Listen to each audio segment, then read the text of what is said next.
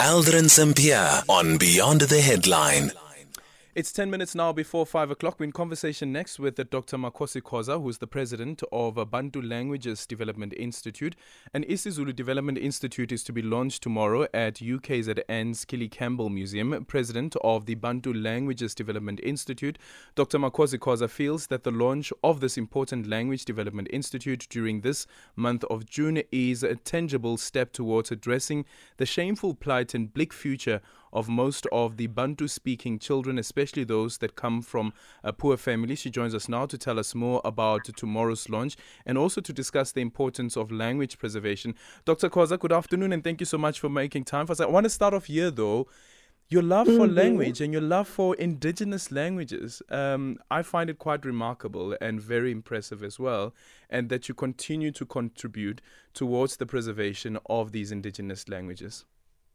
Absolutely. I mean, a language is not just a tool of communication, it is one's first contact with the intelligence of this world.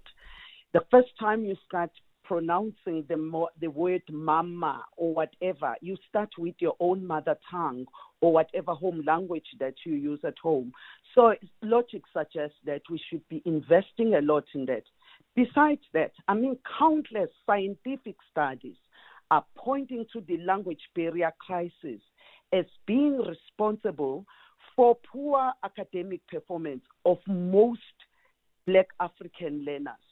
And it, we cannot keep on pushing the issue of English as if it's um, I know it's very important as a global language, but we are saying let's balance these two things. Yeah. And and what is it then that the institute will be doing differently to what uh, PanSALB is already trying to achieve? Well, this is actually very exciting. We've just concluded a study. In fact, there is a book that is going to be coming out very soon that is linking the. Um, we've just discovered that you know even the counting words of isiZulu are algebraic expressions. For example, isishiyagalombili is is literally x minus 2 equal y. That is the name of isiZulu, literal word of isiZulu for um, for eight. Now it's very important for us to do for us to be doing more work than just the preservation side.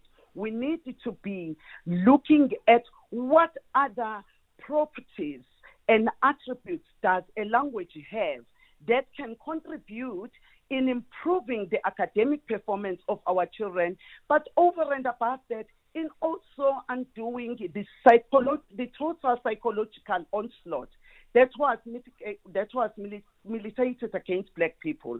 You know, to to despise themselves, to feel that they are inadequate, to feel mm. that you need to speak, you know, for you to be to be to be considered as an intelligent person, you must speak either English, Afrikaans, French, Portuguese, or or whatever other European uh, language of, of colonial foundations.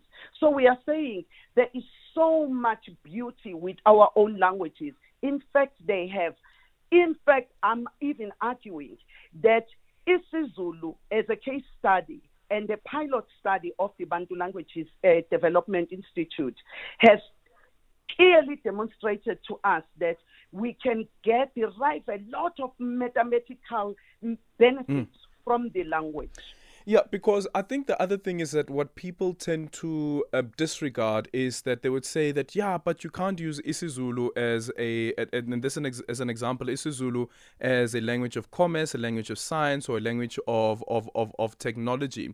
However, though we know with Afrikaans as well that even though those children were taught in Afrikaans throughout their their, their primary school, secondary school, into um, into tertiary, but eventually they move into a world where English is being spoken predominantly. But at that stage, they already know the fundamentals of what is expected of them as a task based on what they've been taught in their mother language. Absolutely. If you go to German, Germans are speaking German and they study in German. They study English as a as an add-on, as so that you are able to converse with the rest of the world. That's exactly what we are saying.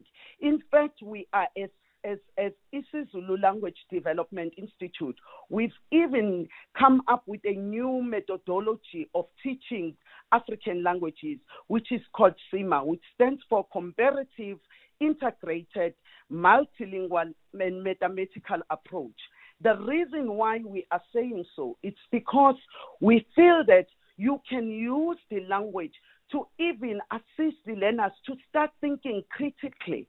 If they are not, if they just learn the language without comparing it with any other language, they may honestly think that their language is backward or whatsoever. But when they actually start up, approaching the language scientifically, they will actually discover that their own language is probably more superior or more intelligent than the other languages. A very good example eight is eight in English, it's acht in, in, in Afrikaans, it's also acht in Dutch. But in the Zulu language, it is Ishiagalombili. In other words, once you get to the, to, to the count of eight, you are then introduced to understanding the minus mathematical operations.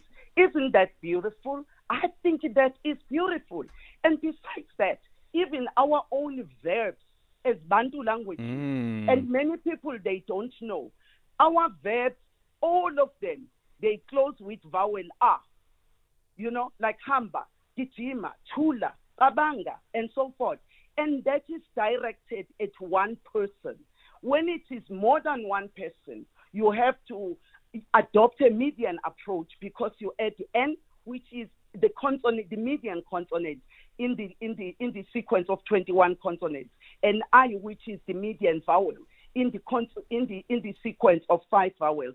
So I am saying to you, we are, uh, we can't actually throw away these languages because if the reality is that any nation that is not proud of its own language is doomed it is also doomed because a language is not just a tool of communication, it's also your own identity. Yeah. It's also your own identity. So it's very important for us to encourage our learners to learn our, our indigenous languages. So you're saying that um, you you're starting off with the pilot being um, isiZulu. Um, does this mean that you'll be exploring other indigenous languages oh, as well? Absolutely. I'm I'm actually the president of the Bantu Languages uh, Development Institute. We, the the managing director in KwaZulu Natal is uh, Princess Mtwana Nonhlanhla Zuludindi. And we are going to be doing the same thing in the Eastern Cape with Itswana, with Pedi, with all the other African languages. In fact, we are not only limited to South Africa because all these languages, all the Bantu languages, they come from one source. And they are so similar. It's yeah. unbelievable. Thank you so much for your time. Dr. Makhosi Khoza, the president of the newly launched or to be launched Bantu Languages Development Institute.